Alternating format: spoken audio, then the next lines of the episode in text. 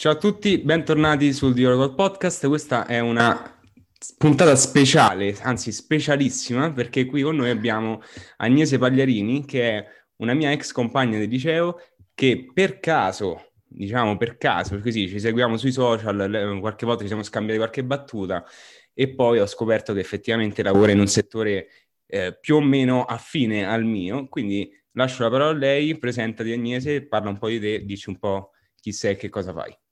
Ciao a tutti, prima di tutto, eh, eh, diciamo, iniziamo con un grazie Steven per avermi invitato perché è abbastanza una piacevole sorpresa. E, um, allora, prima di tutto mi presento, sono Agnese Pagliarini, sono un art director e una designer. Uh, lavoro principalmente in un'agenzia di comunicazione come art director e appunto anche come designer, iniziando la carriera in realtà all'interno come designer per poi cambiare e eh, lavoro anche come freelance per eh, soprattutto case editrici, ma anche progetti di uh, designer, direction per quanto riguarda branding o diciamo come possiamo dire, tutto quello che in realtà è generalmente racchiuso nella parola di comunicazione. Ok, e senti, eh, come dicevo prima fuori dalla, dalla registrazione, io sono rimasto al logo di Delta 9 che per fare chiarezza qui, eh, eh, io e Agnese e altri due ragazzi ai tempi del liceo, quarto o quinto liceo mi sembra. Eravamo piccolissimi. Sì, avevamo eh, lanciato questo brand di organizzazione eventi, possiamo chiamarlo così, e abbiamo organizzato qualche evento. Il nome Delta 9, eh, vabbè, quello magari è una, storia un po'... che, sì, magari po'... non è in questo momento non è professionalissimo raccontare esatto. qual è l'origine del naming. Però diciamo che, che, che chissà sa. E, e Agnese in quel periodo stavi, stavi un po' smanettando, tu hai sempre avuto questa passione sì. per, per, il design, no? In quel sì, periodo... sì, di, come quasi tutti i designer abbiamo iniziato tutti nello stesso modo, smanettando su Photoshop o sui programmi che riuscivamo a scaricare illegalmente della Creative Cloud e, uh, hackerando, e lo dico proprio serenamente questo, però in realtà ci ha aiutato a tutti quanti, almeno di quelli che fanno parte del mio settore, a avvicinarci a quello che è il mondo del graphic design principalmente. E, e quindi per noi lì, io per esempio non so neanche aprire Paint, quindi per me Agnese era tipo la dea del graphic design all'epoca. Era, mer- era meraviglioso, devo dire, all'epoca. Questo, tutto, se qualsiasi cosa facevi sembrava tutto che era fantastico e meraviglioso. Poi dopo scopri che non è così. e quindi Agnese ha dato vita al logo di questo, di questo Delta 9. E, ehm, quindi eh, questo per dire che io sono rimasto là, come, poi come si è evoluta la tua carriera, perché noi ci siamo un po' persi di vista dopo il liceo e quindi eh, fammi sapere un po' che cosa hai fatto. Ok, eh, diciamo che iniziando da quelle che erano banalmente loghi d'altanove o locandine di eventi improbabili che venivano organizzati nella provincia di Roma, eh, quello, che abbiamo, quello che ho fatto principalmente era avvicinarmi in quello che era il mondo di, del design, che è un mondo completamente diverso dall'illustrazione perché ha degli intenti di comunicazione molto più specifici e soprattutto anche più, alcune volte anche meno nobili dell'illustrazione stessa. Sono pers- cioè, diciamo che chi si avvicina a questo tipo di uh, materia o tipo di lavoro non ha assolutamente alcun tipo di velleità illust- di illustrazione, altrimenti avrei fatto l'illustratrice nella vita. E um, quello che è successo è che dopo il liceo mi sono iscritta come un, un, ottimo designer a qualcosa che non c'entra assolutamente niente con il design, che era chimica e tecnologie farmaceutiche. Perfetto. Per poi, sì, esatto, per poi scoprire durante l'anno che forse del libro di biologia non mi andava di aprirlo così tanto. Mm. Quindi quello che ho fatto è stato di, scri- di iscrivermi dall'università con pianto dei propri genitori che non capiscono esattamente qual è il lavoro che vogliamo fare credo che tuttora mia madre non abbia capito che lavoro faccio. Siamo e... nella stessa barca perché anche sì, mia madre sì, sì. Marketing, basta. Sì, sì, sì. Agnese fa le pubblicità, di solito è quello più o meno. Eh, e mi sono, quello che ho fatto è stato tentare di prendere la borsa di studio dello IED perché purtroppo diciamo, non esiste un percorso pubblico che veramente ti riesca, o almeno per come la volevo fare io, ti riesca a dare tutti gli strumenti di cui hai bisogno per fare questo lavoro. Riesci ad averlo magari a livello molto teorico su, per quello che è la pubblica, ma mai in maniera veramente skillata, precisa da un punto di vista anche di pratico, perché questo è un lavoro estremamente pratico, oltre che certo. di pensiero. E, e lo IED com'è sotto questo punto di vista? Lo IED è incredibile per me, in realtà ho avuto un'ottima esperienza perché... Mh, Devo dire, faccio una parentesi da questo punto di vista, che spesso gli ex studenti dello IED sono in due modi. Molti dicono che non gli è servito assolutamente a nulla, altri invece dicono che è fantastico. Io faccio parte della schiera del fantastico, ma perché ho una mia teoria. Lo IED è facile andare avanti perché eh, dobbiamo mettere in campo quello che è anche un, diciamo, uh, gli ambienti quelli che sono delle caratteristiche emozionali o totalmente umane degli insegnanti quando stai pagando una retta estremamente alta. È difficile, diciamo, che qualcuno ti bocci perché sa che bocciarti significa pagare un esame estremamente alto da questo punto di vista.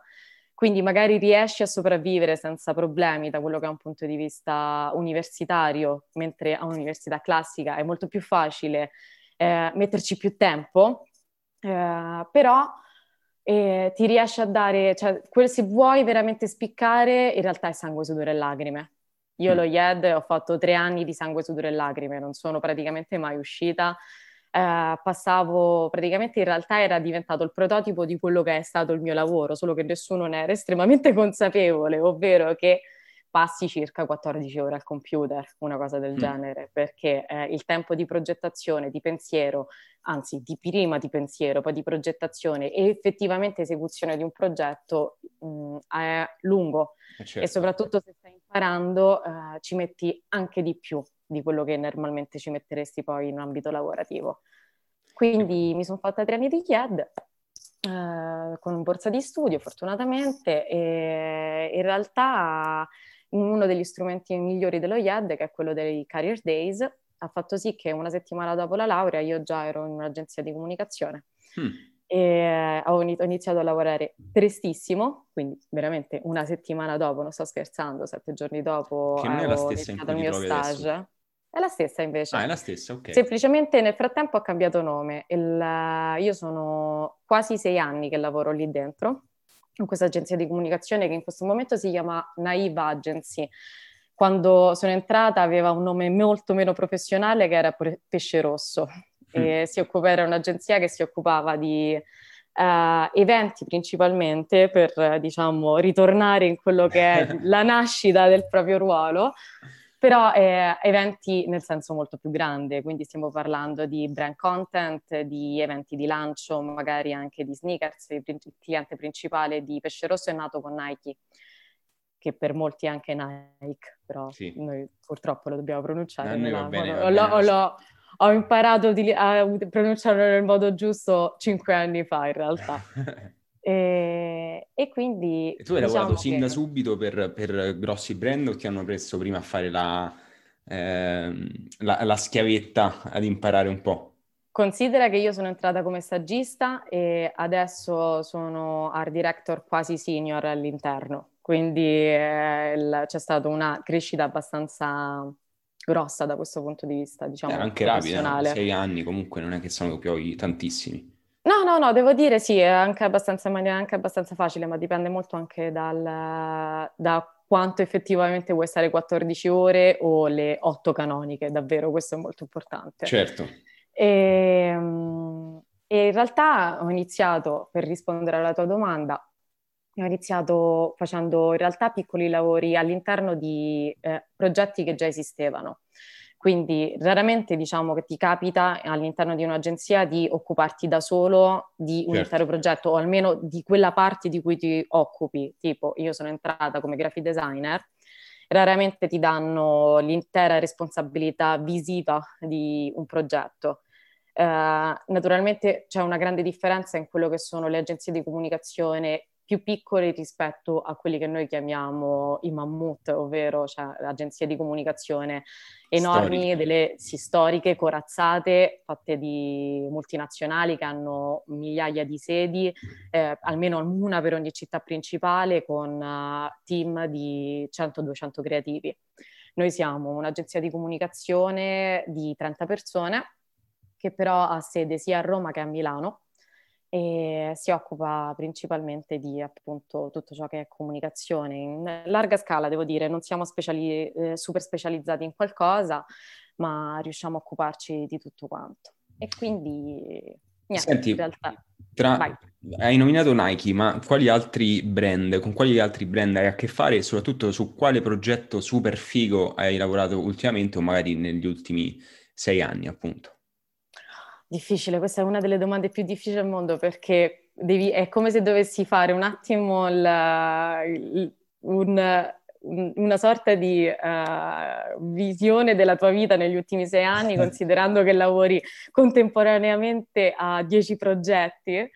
Comunque, Beh, per non fare realtà... torte a nessuno, magari nomina quello, il primo che ti viene in mente o comunque quello no, che no, ti No, no, sicuramente ti dico quelli che sono le, le, i maggiori clienti per cui lavoro e ho lavorato che sono Nike, sono Pasta Garofalo, eh, Goretex, che è un, per chi non lo sapesse, è un'azienda che si occupa di una tecnologia eh, di che si, appunto si chiama Gore all'interno di principalmente tessuto, tessuto tecnico.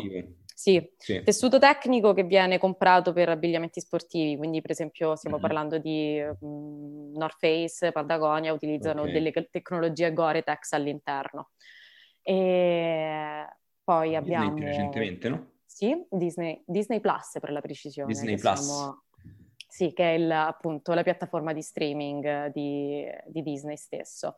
In realtà è stato per Disney Plus, è stata, diciamo che abbiamo lanciato una campagna un mese fa circa di, eh, di promozione di quello che appunto è stato la, la piattaforma stessa, perché è vero che Disney Plus è nato durante il lockdown perché hanno anticipato in realtà di un mese circa quello che era la, diciamo, il lancio ufficiale per venire incontro a quelle che erano delle esigenze nazionali a questo punto, direi. E... A tutti a casa, come facciamo a non approfittare di questa credo, cosa? Credo che il direttore marketing a questo punto sì, abbia fatto diciamo, un, un'operazione da questo punto di vista estremamente intelligente lanciandolo prima. L'unica cosa è che appunto si è ritrovata con il malus dopo di questa scelta, ovvero che non c'è, è nato senza una campagna quindi è stato semplicemente lanciato sui social dicendo ciao, finalmente è disponibile Disney Plus con questo prezzo eh, per queste persone. Quindi qualcosa di estremamente minimal, semplicemente per arrivare dritti al punto, che funziona moltissimo in quello che è il, a breve raggio, ovvero il, il, stai comunicando semplicemente che sei arrivato sul mercato, ma non stai dichiarando quali sono le differenze rispetto ai tuoi certo, competitor certo. da questo punto di vista. Che comunque e... hanno, hanno una grossa fetta di mercato, quindi tu devi andare lì a razziare questa fetta di mercato. Sì, eh, esatto. Quanto Disney Plus. Quindi o, o, oggettivamente una value prop, una value proposition devi in qualche modo m- metterla fuori, no? E in merito a questo, secondo te, perché poi sono uscite diverse statistiche, diversi numeri proprio a livello globale, ti dico, adesso non li ricordo onestamente, sicuramente li saprai anche meglio di me, però insomma numeri che hanno fatto riflettere del tipo, cavolo, io pensavo che Disney Plus eh, n- non riuscisse nel suo, in- nel suo intento, che fallisse nel suo intento. E invece numeri ha un insight estremamente forte, soprattutto a, da parte in, ha in sé quello che è uno probabilmente dei brand che ha una reputazione più alta in assoluto, Bene. quindi è difficile eh, diciamo nascere e non avere un, subito un grande riscontro perché ha mh, mm, una, il, il, la principale, diciamo che il principale target di quello che è il Disney Plus sono le famiglie con i bambini e loro ne sono perfettamente consapevoli perché Uh, io ho a che fare, ho molti amici che hanno bambini e uh, insieme all'accessorio fondamentalmente tra il, il, il, tipo di biberon, quello che può essere, non lo so specific- in maniera estremamente specifica perché non ho figli, però è fondamentale avere, se hai un bambino piccolo, anche Disney Plus perché loro vedono circa 10 volte al giorno Frozen, per cui necessariamente tu hai bisogno o di comprare tutti i DVD oppure iscriverti per una somma abbastanza irrisoria a un, un mese o addirittura un anno di abbonamento di Disney Plus. L'unica cosa è che Disney Plus poi ha pagato un pochino questa cosa. Ovvero che a differenza di Netflix, se devo fare un ragionamento di competitor da questo punto di vista, Netflix, Amazon Prime, quelli che diciamo sono i leader al momento di mercato, non hanno produzioni di nicchia, non hanno produzioni proprie estremamente ricorrenti, che fa sì che è difficile eh, poi tenere magari fidelizzato un, appunto, un abbonato se non semplicemente per questo deterrente, ovvero dei figli. Ma Disney Plus è una piattaforma, non vuole assolutamente in, inseri- essere semplicemente eh, fonte di intrattenimento per le famiglie e basta. Deve essere un po' più trasversale, che è quello che più o meno hanno chiesto a noi nel momento Infatti, in cui... Che cosa avete fatto? Allora, ti parlo, ti parto semplicemente dal brief, quello Vai. che è stato il brief. Ci hanno chiesto di eh, praticamente eh, avvic- eh, la richiesta in realtà la dico in maniera molto semplice, eh, tra l'altro uh, volevo fare una parentesi, piccola parentesi molto simpatica, che noi della comunicazione raramente parliamo come voi del marketing, ovvero utilizziamo, utilizziamo, no no no, ci capiamo perfettamente, ma quelli che sono termini totalmente del marketing, eh, noi ne siamo perfettamente consapevoli, ma poi i creativi fanno un ragionamento il loro, completamente... Loro sì, abbiamo il nostro slang che è completamente diverso, il marketing normalmente ci interfacciamo con il marketing manager, in questo caso è Disney Plus. La sua richiesta era di avvicinarsi a famiglie per dire che il suo contenuto è più trasversale, ma soprattutto aveva avuto una visione, ovvero che il target principale di Disney Plus potevano essere i non streamers. Perché mm. se tu uh, sei uno streamer, uh, già conosci benissimo Netflix, già conosci benissimo Amazon Prime, conosci benissimo quelli che sono tutti i competitor. E se sei uno streamer, quindi stiamo parlando di persone che normalmente guardano la TV generalista, Disney Plus potrebbe essere il, diciamo, la piattaforma che fa per te. Per il semplice fatto che è completamente diverso rispetto agli altri e soprattutto è più simile a quello che tu già vedi o di quello di cui hai bisogno.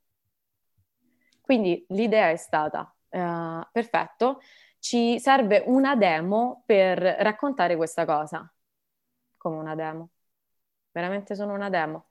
Le demo, per chi non lo sapesse, stiamo parlando delle, degli spot in cui vediamo normalmente un testimonial più o meno famoso in cui fa Uh, in, di solito in divani bianchi, case bianche eh, perfettamente pulite alla Miami. Uh, ciao, è... è facilissimo utilizzare questo programma, basta che accendi la tua televisione a questo prezzo.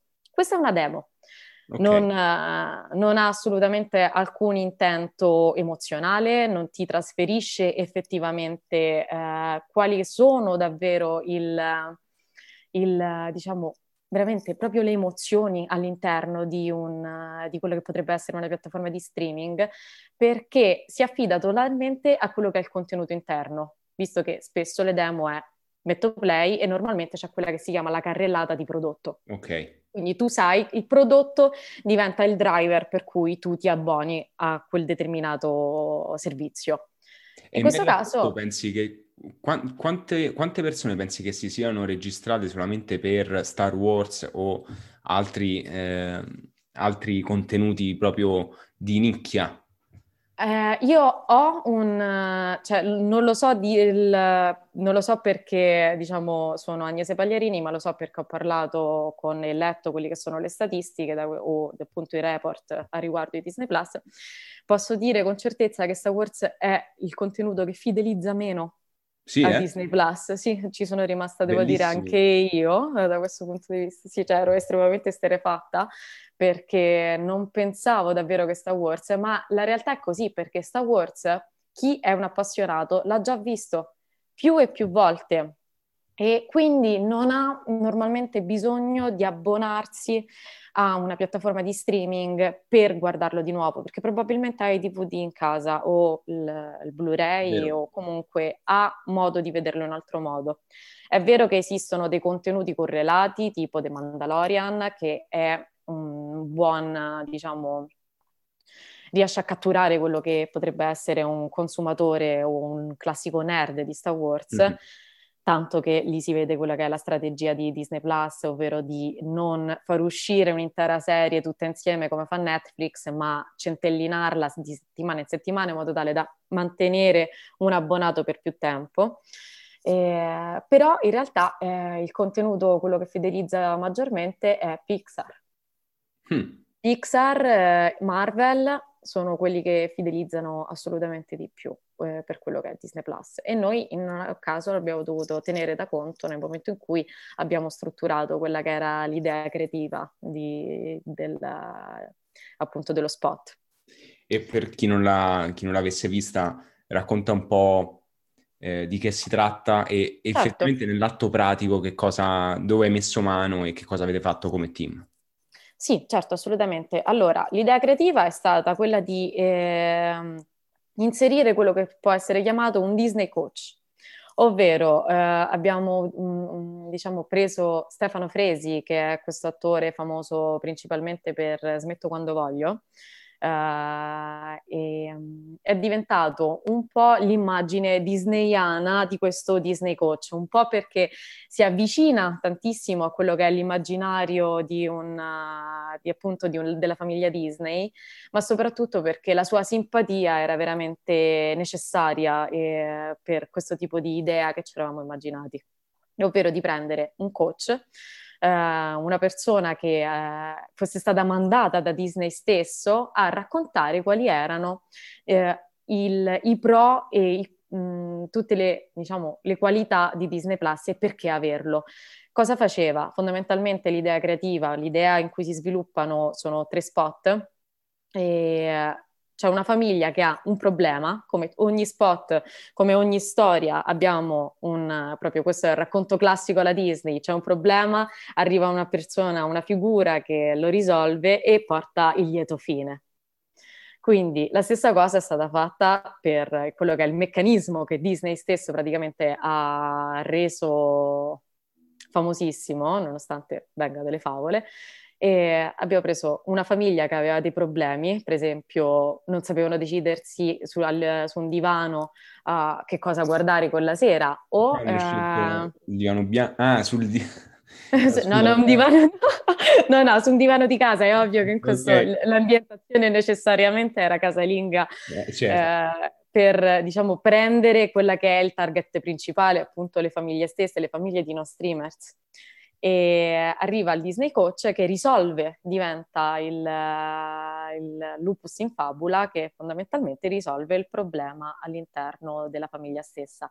Quindi c'è questa famiglia magari che sta bisticciando su cosa vedere, lui come Thor entra all'interno del, appunto della scena con un martello e eh, racconta quello che è uno, del, uno, di quelle che sono le caratteristiche di Disney Plus, ovvero il fatto che puoi vederlo su diversi schermi eh, contemporaneamente, fa sì che ognuno possa vedere qualcosa di diverso, ma che alla fine tutti quanti si vedano un determinato tipo di contenuto alla, sulla Smart TV tutto naturalmente non può essere chiuso senza dell'ironia e ogni, naturalmente ogni spot ha un um, personaggio chiave che lui interpreta in questo modo, eh, o entrando come Thor oppure entrando come Frozen con appunto Elsa di Frozen con un vortice di foglie e fa sì che eh, diventa questo l'elemento magico che risolve e porta a lieto fine.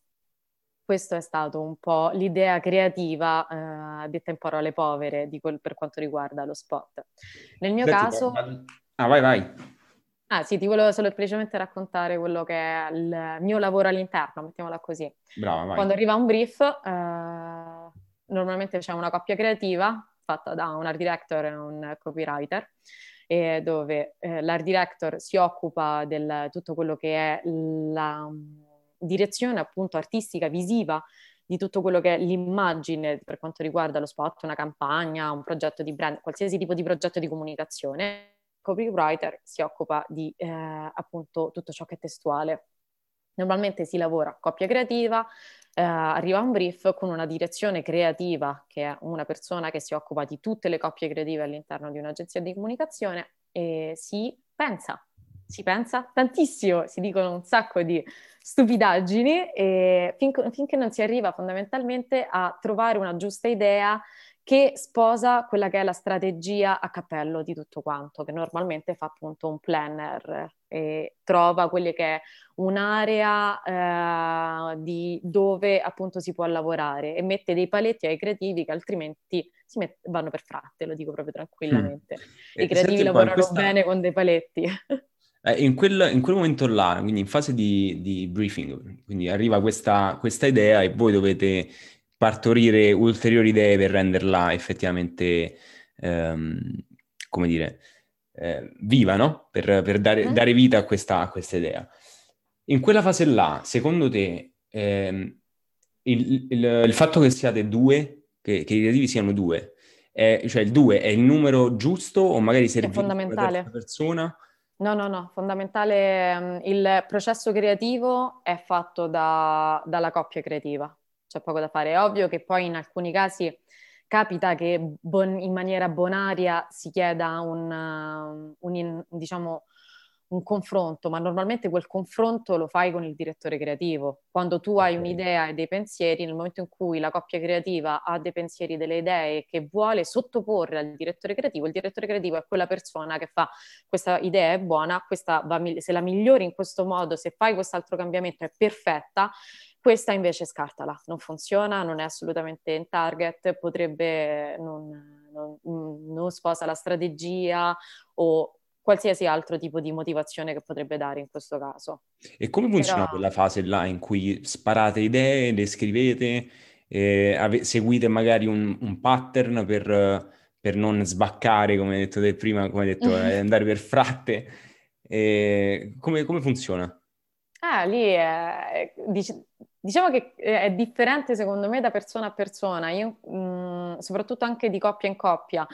Normalmente eh, la coppia creativa è un po' veramente come marito e moglie, eh, ti devi trovare, ti devi essere un po' innamorato dell'altra persona. Non a caso io lavoro con uh, questa copywriter che è, siamo diventate nel tempo carissime amiche, tanto che la figlia mi chiama zia, giusto mm. per dire però il, appunto ci si trova e normalmente è perché si ha proprio una sorta di sync, sinergia. Di, di, di, sinergia, di uh, scossa creativa, fa sì che eh, se mi dice un'idea io riesco a migliorare la sua o quello che è fondamentale in questo processo è riconoscere le idee. Questa è una cosa fondamentale. Le idee non ci sono se non c'è qualcuno che riconosce che tu hai un'idea. Raramente riesci a dirti Bellissimo da solo. Questa è una di quelle cose che mi ha insegnato il mio direttore creativo, che devo dire, avere delle persone che, ti, eh, che veramente ti fanno crescere è fondamentale nel proprio processo appunto di carriera, eh, totalmente. Avere delle persone che ti ispirano è fondamentale per crescere, perché quello che fanno è insegnarti molto e a, ti aiutano proprio ad aprire il tuo modo di pensare. Io pensavo in un modo, adesso penso totalmente in un altro e riesci in quello che normalmente è, è questo pensiero laterale che i creativi hanno estremamente sviluppato, in realtà sono anni e anni e anni di eh, di raccontare, di avere anche proprio discussioni quasi filosofiche da questo punto di mm. vista, estremamente eh, introspettive e scopri sei sempre stata realtà... un po' così, no? Anche, anche mm. al liceo ricordo, sei sempre stata un po'... Eh, cioè no, un po' mo- molto introspettiva, ricordo anche nella scrittura ricordo che te eri tra le più brave nella, nella scrittura di, proprio di temi in primo e secondo liceo, poi anche magari... Sì, l'ero dimenticato in realtà, in effetti anche sì. Nella... Cioè... Ah, ecco, tu venivi a scrittura creativa? Sì, sì, io facevo Vero? questo corso okay. di scrittura creativa con la nostra professoressa di lettere.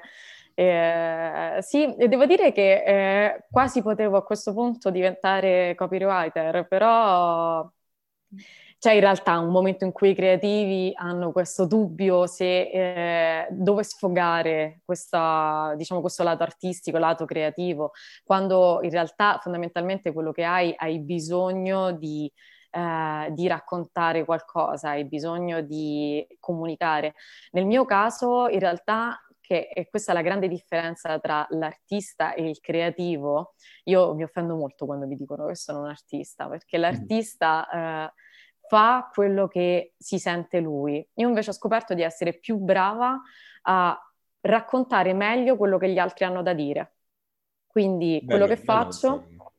Quindi quello che faccio fondamentalmente è, eh, se qualcuno ha un'idea, ha, un, ha, bisogno di raccontarsi, io quello che faccio è dargli gli strumenti per potersi raccontare meglio. Curare Quindi... nel migliore dei modi la storia, fondamentalmente. Sì, esatto, esatto, che possa essere da un punto di vista visivo, un punto di vista di personal branding, un punto di vista principalmente di pensiero. La mia carriera è diventata, io sono giovane comunque, ho ancora moltissimo da fare, però c'è stata una grande differenza nella mia carriera di quello che era all'inizio e quello che è adesso, ovvero se all'inizio facevo molto, quindi ero una persona che principalmente stava, gli arrivava una, un brief ben specifico, quindi quello che facevo era avere del, cioè, trovare una rappresentazione visiva, fare quindi un logo, un'immagine coordinata, immaginarsi come poteva diventare quella campagna, eh, da un punto di vista proprio puramente solo di immagini. Adesso io sono sempre di meno all'opera perché quello che faccio principalmente è pensare. Mm. Penso moltissimo, quasi la maggior parte del mio lavoro ormai è diventato pensare e poi dare questi pensieri in mano a qualcun altro che invece li sviluppa da un punto di vista visivo, che è quello che succedeva a me circa cinque anni fa. E... Ti ritrovi, eh, io ho notato una cosa nel tempo, che eh, pensare è una cosa che è, innanzitutto è veramente difficile, non è una cosa così scontata, no? Mettersi no, non è scontata e soprattutto eh, devi avere un metodo. Esatto, infatti qua volevo arrivare. E magari ci dici anche il tuo metodo, se, se puoi. E, oltre che essere difficile, è anche una cosa che non, che non, viene praticata quasi per nulla. Perché? Perché magari siamo distratti dalle notifiche, siamo distratti da mille cose che dobbiamo fare nella vita, quindi al di là del tuo lavoro, perché tu poi lo fai anche di lavoro, no? Però una cosa che io cerco di, eh, in cui cerco di esercitarmi è proprio quello di riflettere il più possibile. Quindi se inizialmente, ti, te la, ti faccio un esempio, se inizialmente quando eh, mi è venuta questa passione per la lettura, eh, io no, ho letto sempre molto poco, poi da, da tre o quattro anni ho cominciato a leggere come un pazzo. E letteralmente come un pazzo, e al che ho detto, ma perché sto facendo questa cosa? Per dire che sto leggendo? Per mh, imparare qualche cosa? Per quale motivo? E ovviamente la, la motivazione era per imparare qualche cosa, quindi perché dovevo di andare di corsa, di fretta a leggere mille libri quando avrei potuto prendere, cosa che adesso faccio, prendere un libro interessante per me, leggere una pagina e poi riflettere su quello che, che ho letto, per cercare di assorbire meglio la, la, l'informazione, ma anche cercare di strutturare un mio pensiero critico su quella cosa. Quindi a me piace molto, anche io sono una persona molto introspettiva, quindi magari mi piace eh, capire in che modo, non so, se il libro parla di crescita personale, per esempio, questa cosa io la faccio, in che modo la faccio?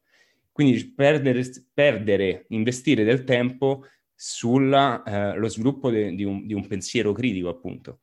E, e, questa cosa mi rendo conto che è difficilissima per via delle mille distrazioni, è difficilissima per, eh, e, scusa, non difficilissima, ma proprio ehm, non comune per diverse persone, in quanto proprio non, non, magari non ci pensano neanche. E quindi questo per dire che ho cominciato ad apprezzare tantissimo la, eh, il pensare, pensare da solo, senza telefono, senza niente, da solo in una stanza, meditare anche, una forma di meditazione, anche il pensiero, no?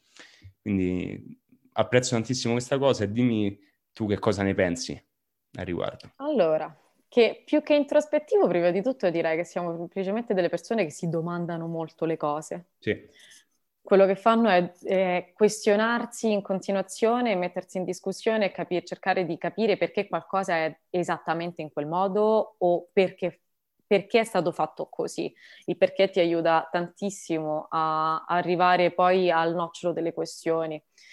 Eh, quello, sul mio personale, quello che posso dire è che magari personalmente il pensiero da sola è, mm, è, meno magari frequente rispetto a un pensiero di confronto. Io trovo che il confronto sia estremamente fondamentale, ma perché eh, dico una cosa che ci disse una volta la nostra professoressa che io trovo estremamente attuale. Estre- cioè, ci sono delle cose che solo quando sei più grande riesci realmente a, a comprenderle che l'informazione, diciamo la conoscenza, è l'unica cosa che tu puoi dare e non la perdi. Quello che fai è fondamentalmente duplicarla, quindi la tieni sia tu che l'altra persona. Quindi avere continuamente confronti, discussioni con persone anche diverse da te stesso è estremamente fondamentale perché riesci a immagazzinare delle nuove visioni, degli angoli di percezione, delle, veramente, dei, delle veramente visioni, non saprei descriverle in altro modo, e aspetti di qualsiasi altra cosa come tu magari non l'avresti mai immaginato. Quindi nel tempo quello che fai è eh, immagazzinare tantissimo.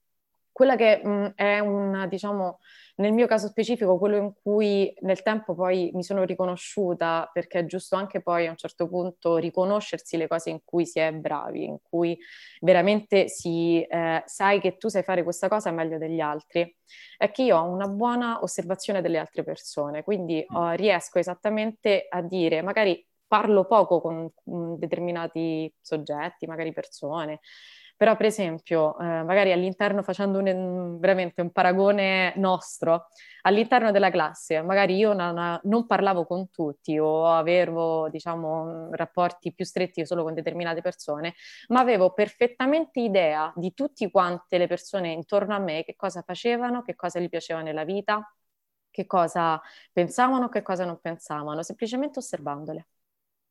Osservando era fondamentale perché riesci fondamentalmente a, ad avere eh, delle informazioni, a capire come sono diverse le persone di loro e nel mio lavoro è fondamentale perché non devi parlare mai a te stesso, devi sempre immaginarti che quello che stai facendo sta parlando a qualcun altro, che è una persona spesso completamente diversa da te stesso. E quindi sapersi immaginare, essere completamente distanti da se stessi, che è una cosa molto difficile, che però puoi imparare, eh, perché riesci, cioè io ho un modo di pensare che è il mio, ho le mie idee politiche magari, i miei gusti, i miei, eh, so esattamente quello che mi piace. Alcune volte io per lavoro devo fare delle cose che non mi piacciono per niente, per esempio. Certo. Devo fare, ho, ho, appena fatto una campagna, lo dico perché tanto nel momento in cui questo podcast sarà uscito, sarà uscita anche la campagna, è uscita, ho fatto una campagna con Elettra Lamborghini che è la persona meno, eh, più lontana da un punto di vista di visivo o di musica a me, ma questo assolutamente non è un limite, no, non deve mai esserlo, soprattutto se si lavora in questo campo, perché come dicevo, io sono brava a comunicare quello che gli altri hanno da dire, certo. quindi devo... Quindi una persona estremamente empatica. Sì, e soprattutto trasformista quasi. Eh, a un certo punto potresti quasi avere una sorta di crisi di identità, ma invece è fondamentale capire e cercare di immedesimarsi in quello che è quello che, la persona che guarderà quello che tu fai o ascolterà o fruirà in qualsiasi modo. Alla prima hai detto una cosa molto bella, cioè che ascolti, cioè osservi molto le, pens- le, persone, ma soprattutto ascolti le persone e recepisci e magazzini quello che dicono. Quindi chiaramente fare anche un lavoro di eh, eh, scartare le cose inutili o magari le, i pensieri oggettivamente stupidi, per esempio, no? Però una cosa interessante in questo, eh, in questo lavoro qua, eh, lavoro nel, in, inteso come recepire quello che gli altri dicono, è appunto che vedo che, che noto che tante persone non riescono a fare, e, e non lo dico per, lo dico con, con compassione, non con, eh, per elevarmi, insomma. Uh-huh. Eh, non riescono a, ad ascoltare le persone. Cioè, io vedo magari tante volte, anche tra amici, per esempio, no? ma anche con persone con cui viene, eh, collaboro, non si ascolta perché mentre quella persona sta dicendo una cosa, si sta pensando già a come rispondere a quella persona. E quindi quello secondo me è un grosso limite perché ti perdi tante cose. Chiaramente tu puoi avere la tua, eh, la tua opinione su una determinata cosa e devi averla, chiaramente. Però non devi essere ottuso, cioè devi essere aperto mentalmente in modo tale che poi puoi prendere eh, le cose più interessanti che una persona dice e farle tue magari, o comunque rivisitarle. Quindi questa qua secondo me è, è una cosa super. E in merito a questo ti dicevo, cioè ti volevo chiedere, in fase di, di creazione di idee, come fai a visto che poi siete in due, quindi magari non è che si possono fare tanti giri di parole, come fai a dire a quella persona che l'idea è, è, fa schifo, ad immergerti nella, nella, nell'idea dell'altra persona, cercare di capirla al meglio? Mm, ok, questa è una bellissima domanda. Allora, mm, ti rispondo facendo uh, prima qualche aneddoto, mettiamola così. Eh, io in, quando ho iniziato a lavorare ero una persona che non parlava mai, ovvero che raramente esprimeva la sua opinione, nonostante io lo dico, mi metto io per prima, io ho avuto, cioè ho del, diciamo, come qualsiasi, diciamo, creativo, uh, sia delle enormi insicurezze, eh, quindi no, vabbè, quello che sto pensando è una cagata, eh, ma allo stesso tempo, uh, no, quello che sto pensando è assolutamente, io sono Dio. Quindi cioè, hai, hai queste, diciamo, questi grandi fluttuamenti di, ehm, di pensiero e è difficile poi ammetterlo, magari qualcuno non lo ammetterà mai, ma in realtà noi pensiamo sempre che noi stessi eh, stiamo pensando probabilmente l'idea migliore, finché qualcuno mm. non arriva e ti dice no, non funziona. e da quel no, non funziona, eh, tu io ho avuto del, nel mio, diciamo, nella mia esperienza lavorativa alcune volte degli scontri veramente anche interessanti. Accesi. Sì, davvero interessanti, magari con il mio direttore creativo che comunque è un ruolo che se ti dice no, tu dovresti dire ok, gra- va bene. E alcune volte magari pensi che quell'idea sia davvero vincente e quindi cerchi di insistere. Quello che fai fondamentalmente è argomentarla. Quindi quando hai tu stesso un'idea che viene percepita fuori come una pessima idea, quello che devi fare è argomentarla, perché mentre l'argomenti sai che ti rendi conto se è buona o no. Esatto. Perché se le tue argomentazioni reggono e non vengono smontate da quelli che sono ovviamente una persona davanti a te che magari ha vent'anni di esperienza di più, quindi sa esattamente se da un punto di vista strategico, di idea, di eh, veramente di banale riuscita da, da, un punto di vista visivo, se, se quella cosa fa ridere, basta, perché veramente la comunicazione stiamo parlando anche di ma mi sta effettivamente dando un'emozione, oppure quel contenuto che stai pensando va bene proprio quel, per quel brand o va bene per tutti i brand che fanno quella cosa? Mm. Quindi è quando capisci a queste domande, se tu riesci ad argomentare e effettivamente ha senso, allora ci si ritrova a quel punto tale che o tu riconosci che la tua idea non era buona, o l'altra persona dice, oddio, forse potrebbe essere davvero mm. buono quello che stai dicendo.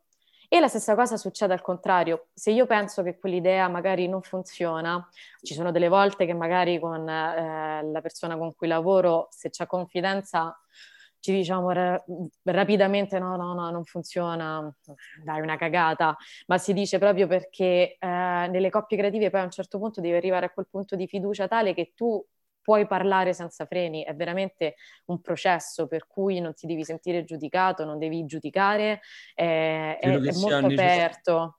Credo che sia necessaria questa cosa, essere aperti in questa maniera, perché immagino che, non so, qualcuno l'ha detto sicuramente eh, in modo migliore rispetto a come lo dirò io, però insomma... Eh, più idee sforni e più troverai l'idea, quella vincente, l'idea vincente. Non puoi pretendere di sfornare l'idea la vincente. Prima idea, la prima idea non è mai quella capita, aspetta, no, diciamo che ogni tanto capita che hai quel colpo di genio e effettivamente magari è un argomento che conosci molto bene, per cui sai esattamente subito come operare in quella direzione. Ma non è vero che la creatività è frutto di un lampo di genio, questa è una cosa fondamentale da, diciamo, sdoganare. scardinare e sdoganare perché è, è, frutto di pensiero, è frutto di... Uh, no, questa cosa non funziona, oppure di farla, provare a vedere se funziona, capire che non funziona più. Perché comunque ricordiamoci che in un'idea creativa, cioè dal mio punto di vista, quello che succede è magari cerchi di ancorarla a magari un payoff, a un headline, oppure la ancori a un key visual, a delle immagini, a qualcosa per capire se effettivamente quella sorta che, di blob che hai in testa ha un modo di essere, di avere una risoluzione. Mm. Però sì, il, stiamo parlando di un processo che è fatto per tentativi, quindi a un certo punto per quello ci deve essere questa sorta di rimpallo con un'altra persona, perché se tu sei da solo, tu, non, non, c'è certo. mai quel confronto che effettivamente ti aiuta a migliorare o a scartare un'idea. In realtà c'è una coppia, ma c'è poi un ente esterno che validi, cioè che quello che fa è validare sì. quello che effettivamente è la coppia. Eh, si può fare questo ragionamento in sociologia quando una coppia pubblica la foto di loro stessi sui social e che non lo fanno per loro stessi, lo fanno per avere naturalmente una validazione all'esterno, oppure per dirla in maniera, diciamo, questa era la, la parte più, diciamo, social, più bassa, mettiamola così, non dal punto di vista, diciamo, senza critica però è anche il semplicemente andarsi a sposare. È la validazione di un altro ente eh, che dice che effettivamente voi siete una coppia. Cioè c'è qualcosa che a un certo punto deve dire che effettivamente quella cosa avviene. In, uh, e questo succede in qualsiasi tipo di trittico, cioè anche io lavoro per esempio molto in editoria e la, per esempio uno dei grandi trittici lì è il rapporto tra editore, autore e lettore Mm. Cioè, comunque è vero che c'è un duo sopra che è fatto da editore e, let- e autore, ma il lettore validifica effettivamente certo. quello che è stato scritto, se è valido o no. Certo. E quindi in realtà se la buona coppia, mh, nel, diciamo nelle agenzie di comunicazione di solito se sei un art director e lavori all'inizio con più copy, ma a un certo punto c'è magari una persona con cui lavori bene, che sai che quella coppia funziona e normalmente quella è una coppia che a un certo punto si diventa fissa. Per esempio io con la mia copy abbiamo iniziato a lavorare insieme tre anni fa, più, in maniera più, diciamo, uh, ritmica, con più frequenza e a un certo punto è diventato che noi siamo la coppia, quindi quando ci passano un brief lo passano direttamente a me e lei e poi in, c'è una cosa fondamentale in tutto questo, che eh, le coppie non è che hanno una, una seniority uguale. Per esempio, lei in questo caso ha molta più seniority di me, quindi in realtà nella coppia io sono stata anche, eh, cioè se sei bravo, se più che altro ti metti nella posizione umile di capire che tu sei una persona che sa meno rispetto a quell'altra, eh, riesci a imparare. Quindi anche lavorare la coppia Lavorare in coppia ti aiuta a imparare tantissimo. Ed è alla base di, ehm, dell'esistenza di questo podcast. Cioè io quello che voglio fare tramite questo podcast è invitare persone che lavorano anche nel mio settore, ma possibilmente in settori affini, ecco, quindi per esempio te sei perfetta, per imparare il più possibile da loro. Quindi marketing manager di Armani, che è stata la prima eh, persona che ho, che ho ospitato, Eleonora, io, io, ho imparato tantissimo in dieci minuti, nonostante poi alla fine abbia parlato solamente di, anche di cose che, che, che già so, però magari la, in una chiave diversa, no? Una chiave di, la sua chiave di lettura è chiaramente diversa da, da, dalla mia e quindi in qualche modo ti fa eh, immergere nel suo lavoro e imparare anche in maniera, eh, eh, come dire, di riflesso tante cose. E, e questo secondo me è, è, una cosa che in realtà io ho imparato molto tardi. Eh, a scuola lo, lo, sai meglio, lo sai meglio di me probabilmente, non ero, non ero affatto così. E, e, sono contentissimo di questo cambiamento perché poi ho capito effettivamente che eh, le persone hanno tantissimo da, da, insegnare, anche in maniera indiretta, e apprendere dalle persone che sanno, più, che sanno più cose di te è assolutamente fantastico. Quindi eh, ci vuole um- umiltà, come hai detto te, l'umiltà è, è fondamentale. E... Sì, io guarda, per, non è per interromperti, ma guarda, ah, ti voglio raccontare quest'ultimo aneddoto sulla mia carriera. Veramente questa cosa per me è fondamentale. Eh, quando ero appena arrivata in agenzia, circa tre mesi dopo io me ne volevo andare. Hm. Dici perché? Perché eh, immaginati io ero cresciuta in, durante lo IED, che ero la prima del corso, e, uh, mi sono presentata con 110 alla laurea, quindi dovevo semplicemente prendere la lode. Quindi d- diciamo che a un certo punto il mio ego era... Vergognosa. Sì, sì, leggermente, però guarda, e, e, avevo anche l'ansia di non, aver, di non prendere la lode quel giorno, ti ho detto tutto. Avevo fatto una tesi complicatissima, guarda, lasciamo perdere. E, um, fatto sta che comunque un minimo il mio ego era cresciuto, Quindi perché? Perché ero arrivata a conclusione del percorso accademico con un tipo di rilievo. Avevo vinto già qualche concorso, cioè avevo comunque capito che forse a questo lavoro ero, cioè ero buona, detto in mm. maniera quasi gergale.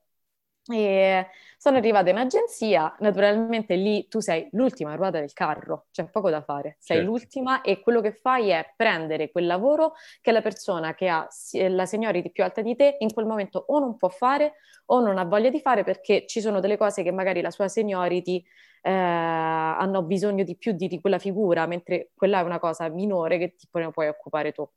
Quindi naturalmente i primi tre mesi dopo fare presentazioni, una marea di presentazioni che è il lavoro più, uh, uh, diciamo, noioso, ma in realtà quello più fondamentale in un'agenzia. Eh, le presentazioni sono tutto. E, um, avevo capito che ero, mi stavo lamentando perché forse non è quello che voglio fare, non mi piace, eh, mi aspettavo un po' di più, eccetera, eccetera. Venne questa account...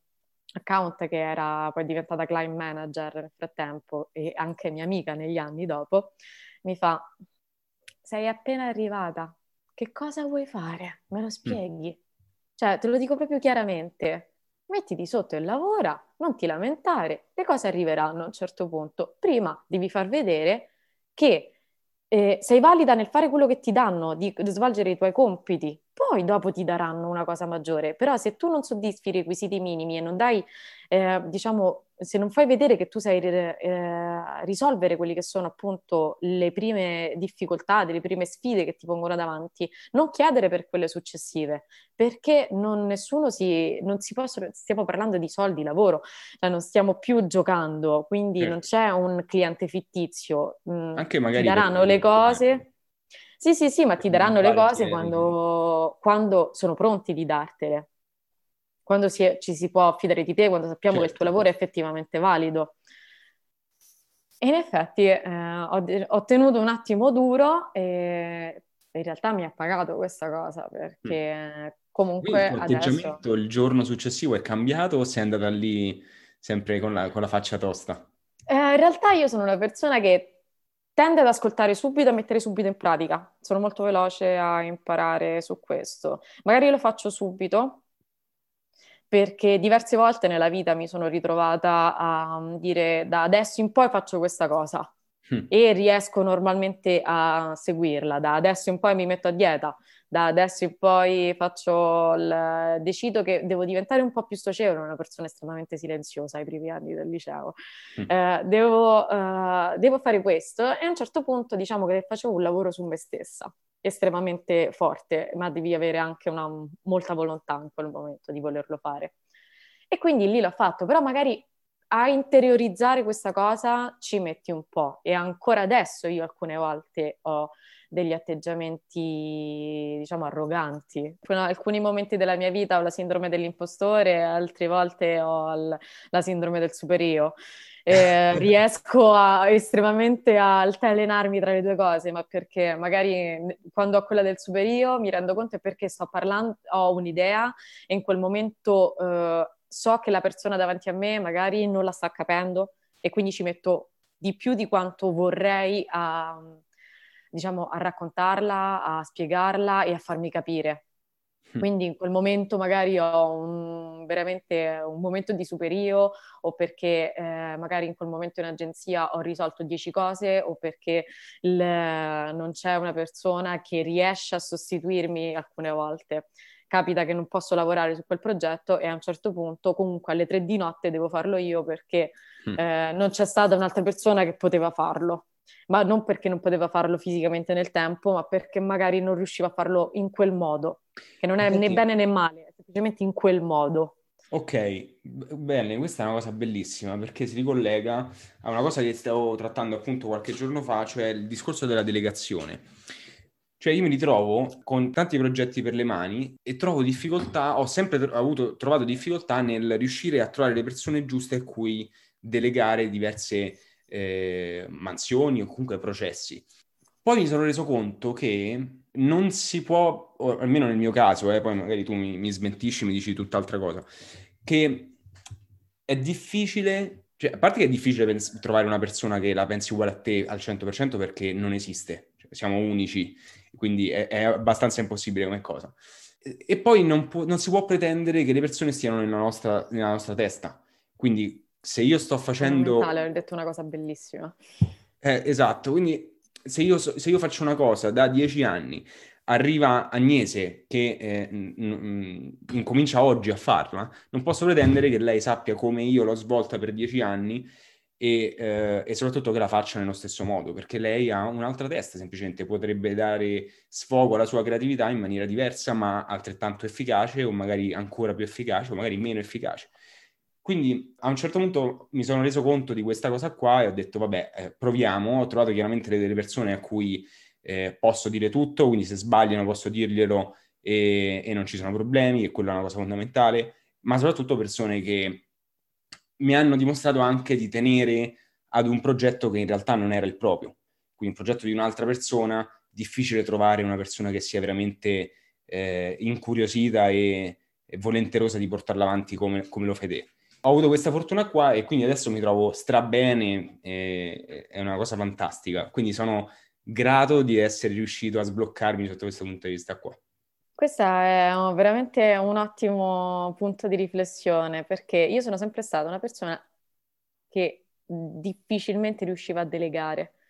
Veramente mi sono caricata nella, nella mia vita di lavoro in una maniera assurda perché sapevo che mh, sapevo o realmente pensavo magari semplicemente che quella cosa la potevo fare solo io in quel, de- quel determinato modo ma perché? Perché nella mia, l'avevo nella mia testa e spesso in realtà è perché avevo delle difficoltà a spiegare mm.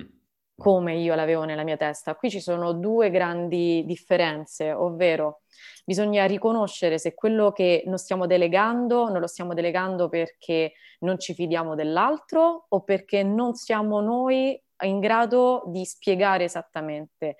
Lì bisogna fare poi anche un altro tipo di lavoro, ovvero imparare a spiegare tantissimo, perché è difficile poi cioè, raccontare quello che hai nella tua testa e saperlo fare una persona che pensa in maniera diversa.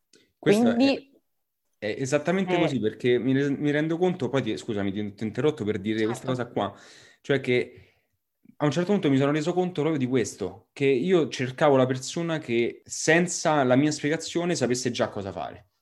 Che è una cosa stupida. Cioè, come fa, come fa, eh, uno ci arriva dopo, ma effettivamente è un, è un pensiero stupido. E io anche sono caduta nello stesso tranello due anni fa, no, un anno fa, non ricordo esattamente, sono andata a fare quello che ho fatto io, ovvero sono andata ai Career Days dello IED per cercare un nuovo stagista che mi mm. potesse affiancare. E, bellissimo fare colloqui, tra l'altro, è un'esperienza che se, se, sei una persona che piace parlare con le persone è estremamente divertente perché scopri um, delle persone nuove, magari appena uscite dallo IED, quindi super entusiaste, meraviglioso. E, io parlo dello IED perché naturalmente è stata la mia formazione, ma certo. ne esistono un milione. E, e a un certo punto, quindi ho preso questo ragazzo che si è affiancato a me, gli ho fatto lo stesso discorso che mi è stato fatto quel famoso dopo tre mesi, perché anche lui aveva avuto lo stesso, lo stesso problema, non mi piace, eccetera, eccetera. Ho ridetto quello che mi è stato detto cinque anni prima e, eh, e intanto ho continuato a lavorare. Nel frattempo poi io gli passavo del lavoro e mi rendevo conto che poi quel lavoro non veniva fatto come io me lo immaginavo o come doveva essere fatto, ah, o non c'era magari dello sforzo. E sì, sì l'avevo selezionato, okay. cioè nel senso mi sono arrabbiata con me stessa dicendo magari l'ho selezionato male, cioè le mm. cose incredibili veramente.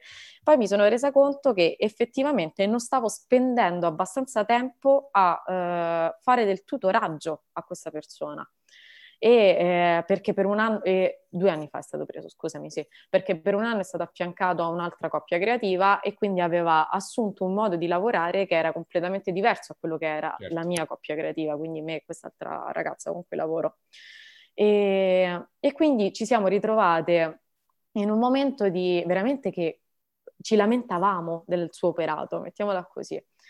Però a un certo punto abbiamo detto no, no, veramente, dobbiamo un attimo fermarci e spiegare perché questa cosa non va bene oppure come dovrebbe essere fatta, ma non come dovrebbe essere fatta dicendo ah, devi mettere l'headline così, la presentazione si fa in questo modo, ma spiegandogli il pensiero di quella brava, cosa. Brava, Ovvero, cioè, perché quella cosa viene fatta in quel modo? Non come si fa, ma perché viene fatta? Perché io non voglio che tu la fai identica a me. Io voglio che semplicemente assumi il modo di pensare che sia simile al mio, ma perché non è che è mio, c'è un iter che più o meno è um, validato, che è come funzionano diciamo, il, il, sistema, diciamo, il pensiero creativo in, uh, per quanto riguarda la comunicazione. Ci sono delle cose che sono così, determinati pensieri che sono in un determinato modo. E soprattutto perché quella strategia funziona in quel modo, qual è il pensiero, perché uh, quell'azione è stata fatta così. Perché Cosa nel voglio... momento in cui capisci qual è il meccanismo di, di, engagement, per esempio, in maniera super banale, tu hai la possibilità di farlo e addirittura di farlo diverso dal mio, che funziona comunque. Vero. E quindi quello che succede è che tu stai sviluppando il tuo pensiero creativo, che sarà diverso dal mio ed è fondamentale che è diverso dal mio. Bellissima questa cosa. E quindi, uh, per esempio, adesso stiamo facendo questa campagna in cui nel Ma poi per, l'avete licenziato continuare... ragazzo? No, anzi, appunto mi sta dicendo che il, il, questo, stiamo facendo questa campagna insieme perché in tutto questo eh, io anche con lui ho imparato a delegare, quindi eh, ho imparato a delegare, cioè sto, sto, facendo effettivamente quello che è il mio lavoro, che è l'art director, ovvero eh, do la direzione eh, artistica, creativa di determinati progetti a quelli che sono le persone che si affiancano a me in una campagna, per esempio. Uh, quindi eh, parlo continuamente con la fotografa di quella campagna, con il videomaker, con eh, come deve essere fatta questa cosa e con lui che in questo momento è il graphic designer, che quindi sta dando un'immagine a un mio pensiero, mm. che io magari l'avevo pensato visivamente in tutt'altro modo, ma lui gli, sta certo. dando un'altra visio- gli sta dando un'altra visione, un'altra veste completamente diversa che funziona ed è anche bellissima.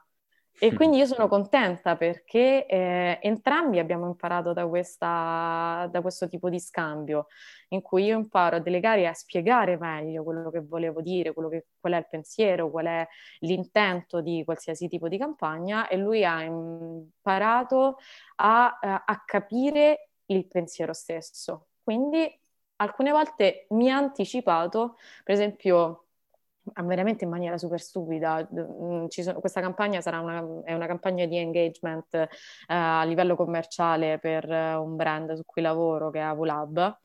E, e, lui adesso sta strutturando tutto il sistema di stories che usciranno tutti i giorni per la campagna di Natale in maniera mm. veramente super semplice. E eh, erano state spostate delle date per questioni di calendario del cliente è arrivato prima da me a farmi mm, questa cosa però che abbiamo fatto forse non ha più senso perché se non esce prima questa, bravo, bravo, bravo che me l'ero dimenticato e io lì ho già tipo lacrime di gioia, ci siamo abbracciati ovviamente, eh, cioè, mi ha raccontato di quando era piccolo, no vabbè ovviamente sto scherzando, però in realtà lì capisci i diversi tipi di ruoli, poi dopo anche tu cambi ruolo ti rendi certo. conto che invecchi in maniera bella però. Certo. Senti, poi ti lascio così, eh, vai a fare quello, quello che vuoi. E, ehm, in realtà sono molto contento di questa chiacchierata perché sono, sono, uscite cose molto interessanti.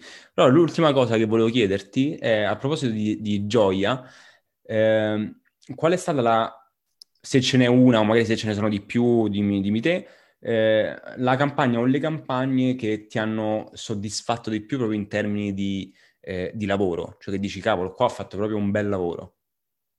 Ah, allora, non è una campagna il mio lavoro preferito, non è una campagna perché come art director, in realtà gli art director non fanno solo campagne pubblicitarie, mm-hmm.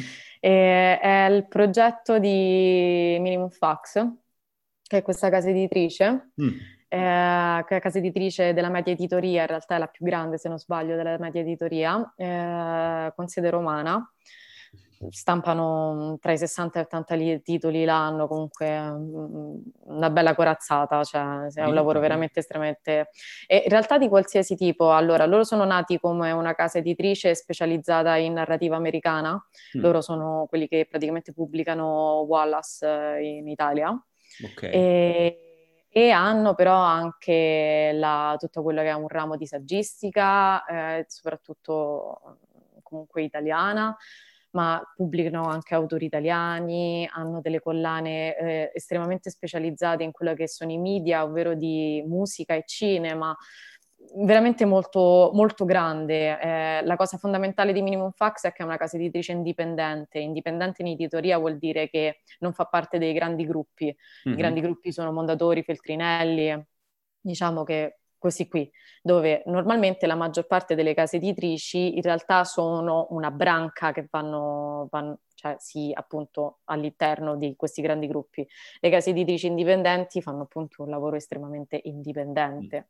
E quello, il lavoro diciamo di cui sono più legata è proprio tutto il rebranding del progetto grafico di Minimum Fax, quindi stiamo parlando del riposizionamento della marca, del riposizionamento, il rebranding del logo, a partire del lavoro che aveva fatto il mio direttore creativo. Io ci sono entrata tramite il mio direttore creativo che quando aveva la mia età aveva fatto il logo del 1993 2003, quindi ho un anno, eh, aveva fatto il logo di questa casa editrice e, e era, hanno avuto voglia, diciamo, di cambiare perché nel frattempo la casa editrice aveva talmente tanti titoli con una struttura completamente diversa.